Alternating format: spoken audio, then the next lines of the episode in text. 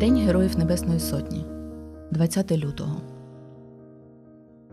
Історик Богдан, альпініст Євген, театральний режисер Олександр, рок-музикант Іван, вчитель географії Микола, столяр Юрій, студент Устим, програміст Сергій, підприємець Ігор. Що може об'єднувати всіх цих людей? Як ви розумієте, що таке гідність? Чи були моменти в житті, коли ви її відчували? Якого значення набуло для українців слово «Майдан»? Євромайдан. Протести різних часів в історії України мали свої назви. Але слово «Майдан» поступово стало загальною назвою протестів проти дій влади чи силових структур. Не назвою місця, а світоглядною концепцією. У день відмови Януковича від підписання угоди про асоціацію з Є С журналіст Мустафа Найєм опублікував в соцмережі Facebook допис, із якого почалась історія найбільшого протесту в історії сучасної України.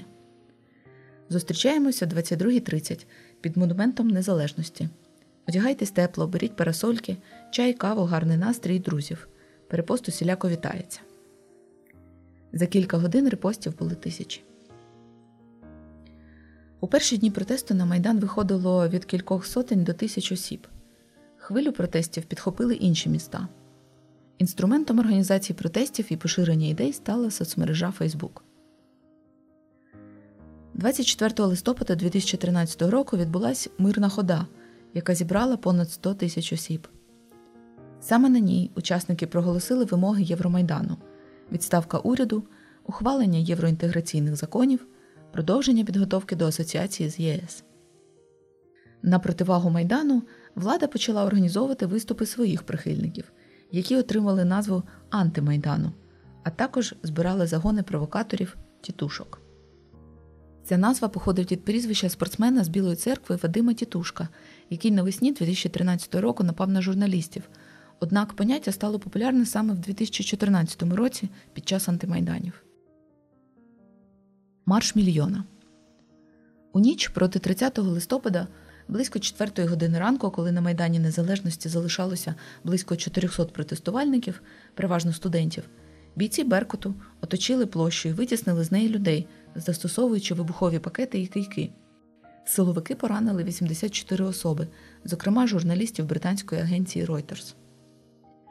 Застосування сили до громадян, які вийшли на мирний протест, обурило громадськість. Події тридцятого листопада зумовили перетворення Євромайдану на Революцію гідності. Наступного дня, першого грудня, на всеукраїнській вічі зібралося близько півмільйона громадян. Вони прийшли ходою від парку Шевченка до Майдану Незалежності. Упродовж дня відбулось захоплення К М Д А, спроба штурму адміністрації президента на вулиці Банковій і численні сутички протестувальників з правоохоронцями. За тиждень відбулася ще одна масова акція «Народне віче. Марш мільйона». Цього вечора кілька активістів повалили пам'ятник Леніну на бульварі Шевченка напроти Бессарабського ринку в Києві. Організація Майдану. Майдан зібрав дуже різних людей, які об'єдналися через обурення діями влади і прагнули змін у країні. Більшість учасників протестів підтримували ненасильницький спротив. Три чверті протестувальників були готові стояти на Майдані до повного задоволення вимог, а частина припускала компроміс. Ні холод, ні репресії не впливали на їхні рішення. Склад Майдану змінювався упродовж усього часу протесту. Спершу на Євромайдан вийшли кияни, але вже в грудні дві тисячі тринадцятого року вони становили лише половину учасників Майдану. Решту представляли люди різних областей. Понад дев'яносто відсотків не були учасниками ні партій, ні громадських організацій. Загалом в акціях протесту на Майдані Незалежності в Києві і в регіонах взяли участь шістнадцять відсотків українців, тобто понад чотири з половиною мільйони людей. На Майдані кожна людина обирала заняття, яке їй було близьке. Хтось дбав про життєзабезпечення, обігрів, харчування, хтось про фахову допомогу постраждалим, медичну чи юридичну. Хтось організовував просвітницькі і мистецькі заходи. Хтось збирав кошти на потреби Майдану. Самооборона Майдану патрулювала територію і готувалася стримувати силовиків. Ті, хто не могли бути на Майдані вдень через роботу, приходили вночі, у нічну варту. Базовим організаційним поділом на Майдані була сотня – загін від сімдесяти до ста п'ятдесяти осіб. Сотні формували за місцем проходження – Львівська, Сокальська, Рогатинська, Вінницька, Гуцульська сотня та інші. Або за належністю до певної організації – Козацька сотня, сотня афганців, сотня вільні люди на базі пласту, сотня правого сектору та інші. Або за видом діяльності, наприклад, медична сотня чи Михайлівська сотня, яка забезпечувала харчування. Кожна сотня мала свою територію діяльності, деякі з них мали свою символіку. Організація Майдану нагадувала врядування Запорозької Січі. Наприкінці грудня дві тисячі тринадцятого року у сімнадцяти сотнях самооборони налічувалося до п'яти тисяч добровольців. На початку лютого існувало тридцять дев'ять сотень самооборони з близько дванадцяти тисяч осіб. двадцять шостого лютого самооборона Майдану налічувала вже сорок дві сотні. Координував їхню діяльність Центральний штаб самооборони Майдану, який був розташований в будинку архітектора. Частина протестувальників на автівках об'єдналась в автомайдан. Вони підвозили до Майдану необхідні речі – їжу, одяг, ліки, дрова і шини. А також здійснили автопробіг до резиденції Януковича в Межигір'ї та до будинків урядовців. Тих, хто залишалися вдома, але жваво коментували події на Майдані, жартома називали «диванна сотня». Окрім того, на Майдані зародилось чимало культурних ініціатив. Бібліотека Майдану – це читальня в Українському домі, відкритий університет Майдану, відкриті освітні лекції, організовані випускниками бізнес-шкіл щодо розбудови громадянського суспільства, мистецька сотня, Вавилон тринадцять, кінооб'єднання громадянського протесту тощо. У протестувальників було навіть піаніно. Розгортання протистояння. На початку грудня влада спробувала розігнати протест. дев'ятого грудня дві тисячі тринадцятого року перекрили центральні станції метро, нібито через загрозу замінування. Ввечері силовики з тітушками почали розбирати барикади протестувальників. А в ніч на одинадцяте грудня силовики спробували зачистити Майдан. Наступ почався з боку вулиці Інститутської і Європейської площі. З дзвіниці Михайлівського Золотоверхого собору били дзвони. Тисячі киян бачили штурм у прямому ефірі і вирушили на допомогу. Існувала навіть окрема сторінка в Фейсбук «Доїхати на Майдан». До ранку, завдяки підтримці, яка надійшла вночі, напад вдалося відбити. чотирнадцятого грудня на Європейській площі зібрали провладний мітинг, який отримав назву «Антимайдан». Згодом його збирали в Маріїнському парку постійно. двадцять третього грудня учасники «Антимайдану» влаштували пікет біля офісу партії регіонів, оскільки їм не виплатили обіцяної винагороди. шістнадцятого січня дві тисячі чотирнадцятого року Верховна Рада України з порушенням процедури ухвалила так звані диктаторські закони, які звужували конституційні права і свободи громадян. Вони передбачали обмеження свободи мирних зібрань, запровадження цензури в ЗМІ та інтернеті, закон про екстремізм, який міг бути використаний проти учасників мирних протестів тощо. У відповідь на це, дев'ятнадцятого січня дві тисячі чотирнадцятого року частина протестувальників вирушила до будівлі Верховної Ради, щоб висловити свою незгоду. На вулиці Грушевського, поблизу стадіону «Динамо», силовики перегородили шлях кількома вантажівками і автобусами. Протестувальники підпалили один з автобусів спецпризначенців. Упродовж кількох днів на вулиці Грушевського тривало протистояння, яке пізніше назвали «Вогнехреща». У протестувальників на озброєнні були коктейлі Молотова, вирвана бруківка, піротехніка і саморобна катапульта. У силовиків – сльозогінний газ, світлошумові гранати, гумові кулі, водомет і бронетранспортер. Під час цього протистояння близько двохсот протестувальників було поранено, і з'явилися перші загиблі. Двоє загинули на місці – це Сергій Нігоян та Михайло Жизневський. І ще двоє – від отриманих поранень у лікарні – Роман Сеник і Олександр Бадера. У цей час по всій Україні відбулося захоплення облдержадміністрацій. Внаслідок цих подій двадцять восьмого січня дві тисячі чотирнадцятого року уряд Зарова заради мирного врегулювання конфлікту подав у відставку. Верховна Рада скасувала закони, які обмежували громадянські свободи. Конфлікт увійшов у фазу перемир'я. Криваві дні. вісімнадцятого лютого дві тисячі чотирнадцятого року Верховна Рада України мала розглянути зміни до Конституції щодо обмежень повноважень президента, але апарат Верховної Ради відмовлявся реєструвати цей документ. Протестувальники вирушили у так званий мирний наступ до Верховної Ради, але їх зупинили в Маріїнському парку. Почалися сутички, у яких силовики і тітушки застосовували зброю і водомети, щоб атакувати протестувальників. Колону протестувальників розбили на кілька частин і витіснили на Майдан. Багато людей отримали поранення, тому волонтери організували медичний пункт у будинку офіцерів, щоб допомагати постраждалим. Силовики захопили всі барикади на вулиці Грушевського і Інститутській, але снігову барикаду на Хрещатику з боку Європейської площі протестувальникам вдалося втримати. Влада перекрила центральні станції метро в Києві і вимкнула опозиційний п'ятий канал, який транслював стріми з Майдану. Близько восьмої вечора силовики почали штурм Майдану за допомогою бронетехніки. Щоб перешкодити руху силовиків, мітингувальники підпалили викладені в смугу шини, утворивши стіну вогню. Тоді ж на Майдані Незалежності в районі Михайлівської і Софіївської площ вимкнули електрику. Близько опівночі на Майдані під час штурму був підпалений будинок профспілок. Пожежа тривала більше доби, двоє людей загинуло. Під ранок дев'ятнадцятого лютого на Майдані лишалося всього триста-чотириста захисників, які могли не втримати Майдан без підсилення. Але силовики теж були виснажені, в них закінчувались набої і світлошумові гранати. А близько сьомої ранку до протестувальників прибула підмога. Кілька автобусів зі Львова, Тернополя, Івано-Франківська прорвались на Майдан повз блокпости. Це щинило сум'яття в рядах силовиків. Протестувальникам вдалося відновити контроль над Майданом. У відповідь на події в Києві в областях громадяни захоплювали ОДА, відділки міліції, палили офіси партії регіонів і Компартії України. Упродовж дня силовики готувались до антитерористичної операції. Згодом слідство встановило, що в цей день було видано тисяча стволів вогнепальної зброї, із них чотириста вісім тітушкам, які вбили декількох людей біля штаб-квартири ем ве ес.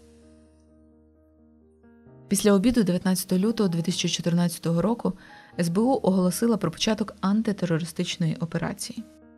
Влада перекрила в'їзди до Києва і Майдану Незалежності. Протестувальники втримували позиції, на Майдан підтягувались кияни та ті, кому вдалося обійти блокпости на дорогах.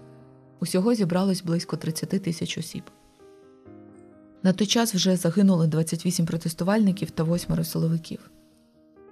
Влада і опозиція домовилися про перемир'я. Вранці мали відбутися перемовини з очільниками Міністерства закордонних справ Німеччини, Польщі та Франції. Але на ранок двадцятого лютого протестувальники пішли у контрнаступ, оскільки було невідомо, як довго ще триватиме протистояння. Вони прагнули повернути втрачені позиції, щоб втриматись далі. Зайняли Український дім і Жовтневий палац, почали витісняти силовиків до урядового кварталу. У цей час силовики відкрили вогонь на ураження, переважно на вулиці Інститутській. Серед силовиків були такі підрозділи – Севастопольський «Беркут» у камуфляжі з зеленим скотчем, від їхніх куль загинули перші троє людей, спецрота Київського «Беркуту» у чорній формі з жовтим скотчем, вбили близько сорок п'ять людей і поранили вісімдесят, і спецпідрозділ «Омега» у чорній формі, вони здійснили два вбивства і два поранення. Серед протестувальників на відео зафіксували сім осіб, озброєних мисливською зброєю. Однак усі вбиті протестувальники були беззбройними. Оскільки обидві сторони повідомили про загиблих, переважно від поранення в голову і шию, це породило версію про участь у протистоянні снайперів з третьої сторони. Однак слідство не підтвердило цю версію. Назва «Небесна Сотня» виникла майже одразу. В лічені години після початку розстрілів на Інститутській. До неї спонукала і кількість загиблих, і звичайний для Майдану поділ на сотні. Близько п'ятої вечора народні депутати почали збиратись у Верховній Раді, щоб обговорити ситуацію. О двадцять друга сімнадцять Верховна Рада прийняла постанову про засудження застосування насильства, яке призвело до загибелі мирних громадян України. визнала антитерористичну операцію силових структур незаконною і заборонила використання зброї проти учасників акції протесту. Пливе кача. Надвечір двадцятого лютого відбулись оголошені перемовини європейських міністрів закордонних справ Німеччини, Франції та Польщі і опозиції з владою. Сторони домовились скласти зброю і провести дочасні вибори президента не пізніше грудня дві тисячі чотирнадцятого року. Ввечері на жалобному вічі за загиблими, коли лідери опозиції оголосили зі сцени результати перемовин, це викликало надзвичайне обурення Майдану. Промову Віталія Кличка перервав сотник Володимир Парасюк, який різко засудив лідерів опозиції за ведення перемовин з Януковичем і ймовірність його президентства до кінця року. Сотник оголосив ультиматум. Якщо до десятої години ранку наступного дня Янукович не складе повноваження, його сотня піде на штурм зі зброєю. двадцять першого лютого дві тисячі чотирнадцятого року на Майдані відбулося прощання із загиблими героями Небесної Сотні. Жалобною піснею стала «Пливе кача» у виконанні пікардійської терції. Цього ж дня о двадцять другій сорок Віктор Янукович тікав, спершу в бік Харкова, а тоді до Росії. Наступного дня, двадцять другого лютого дві тисячі чотирнадцятого року, Верховна Рада усунула з поста президента Віктора Януковича і призначила тимчасово виконуючим обов'язки президента Олександра Турчинова. По всій країні почався ленінопад – повалення пам'ятників Леніну. Після Майдану. Загалом від злочинів під час Революції Гідності постраждали дві тисячі чотириста сорок дві особи. Сім років потому Європейський суд з прав людини виніс ухвалу про порушення прав людини з боку держави під час Революції Гідності, зокрема перешкоджання мирним протестам і застосування надмірного насильства. Герої Небесної Сотні. Щороку двадцятого лютого Україна відзначає День Героїв Небесної Сотні, вшановуючи подвиг тих, хто віддав власне життя, щоб ми могли жити в демократичному суспільстві і не перетворили Україну на тоталітарну державу за прикладом кількох сусідніх країн. До Небесної Сотні зарахували не лише загиблих вісімнадцятого-двадцятого лютого, а й усіх протестувальників, загиблих упродовж Революції Гідності. Усім їм присудили звання Героя України. Вулиця Інститутська в Києві, де це відбувалось, отримала назву «Алея Героїв Небесної Сотні». Щороку двадцятого лютого там запалюють промені гідності, прожектори світла, які б'ють вгору, розрізаючи темряву. Про Героїв Небесної Сотні кажуть, що вони тримають для нас небо. Небесна Сотня уособлює найвищу цінність свободи та гідності. Свободу обирати свій шлях і гідно пройти його. Пам'ять про Небесну Сотню постійно нагадуватиме про те, за що вони віддали своє життя. Але важливо пам'ятати їх не як безликих героїв, а як людей, які хотіли жити, а не помирати. У них були ті, кого вони любили і хто любив їх. Хтось встиг прожити довге життя, а хтось тільки починав. У них були задуми цікавих проєктів, плани майбутніх мандрівок, недописані вірші та незакінчені розмови. Були свої захоплення і слабкості.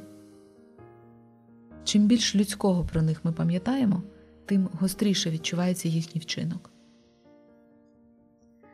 Найкраща пам'ять про Небесну Сотню – розвиток країни, у якій поважають права людини, де немає принижень, і кожна людина має можливості для реалізації та може прожити гідне життя. Громадяни такої держави не повинні помирати серед білого дня від рук силовиків, які давали присягу захищати українців і утримуються коштом їхніх податків. Досвід Майдану. Досвід Майдану дав українцям лакмусовий папірець, щоб відрізняти правову ситуацію від порушення прав. У правовій державі нібито всі громадяни мають дотримуватись законів. Але якщо влада ухвалює закони, які суперечать базовим свободам, то як діяти? Силові структури нібито тримаються на дисципліні виконання наказів. А що робити, якщо ці накази злочинні? Завдяки Майдану українці мусили переосмислити сприйняття влади, вийти за межі свого минулого тоталітарного досвіду і вибудовувати інші відносини народу з владою, тобто укласти новий суспільний договір. На жаль, у спогадах багатьох українців Революція Гідності змішалася із початком збройної агресії Росії. двадцятого лютого дві тисячі чотирнадцятого року, коли в Києві тривали розстріли протестувальників, а Віктор Янукович ще не виїхав з країни, Росія розпочала анексію Криму і подальшу війну на сході України. Формальним приводом ввести російські війська до Криму нібито стало звернення Віктора Януковича до Володимира Путіна з проханням відновити мир, законність і захистити населення України. Проте воно було написане першого березня, та й за законодавством України рішення про залучення Збройних сил іншої країни може приймати тільки Верховна Рада за пропозиції РНБО. Коли почалася анексія Криму і згодом вторгнення на Донбасі, ніхто ще не встиг усвідомити і осмислити, що саме відбулося на Майдані. Українці одразу занурилися у ще страшніший досвід – у війну. Частина протестувальників просто з Майдану вирушила добровольцями на фронт. Проте не всі події, близькі за часом, пов'язані причинно-наслідковими зв'язками. Росія напала не тому, що в Україні відбувся Майдан. Вона скористалася ситуацією політичної кризи в нашій країні, ба більше сама сприяла їй, тож причиною вторгнення стали її власні імперські амбіції. Тому дуже важливо розділяти в пам'яті ці дві події – громадянського спротиву і іноземного вторгнення. Досвід громадянського спротиву – трагічного, проте успішного, адже суспільство змогло задовольнити вимоги, необхідний для того, щоб надалі вибудовувати демократичні відносини з державою. Після Майдану відбулося піднесення національного руху, відчуття співпричетності до своєї країни і готовність вкладатися в її розвиток. Тому найбільш цінний здобуток Майдану – поява проактивного прошарку населення, готового брати відповідальність за своє життя і життя їхніх громад. Активісти почали розбудовувати не лише державні інституції, а й розвивати громадянське суспільство і волонтерство. В Україні закріпився демократичний устрій і європейський вектор розвитку. Саме завдяки цьому Україна отримала підтримку демократичних країн у подальшій боротьбі з Росією під час повномасштабної війни.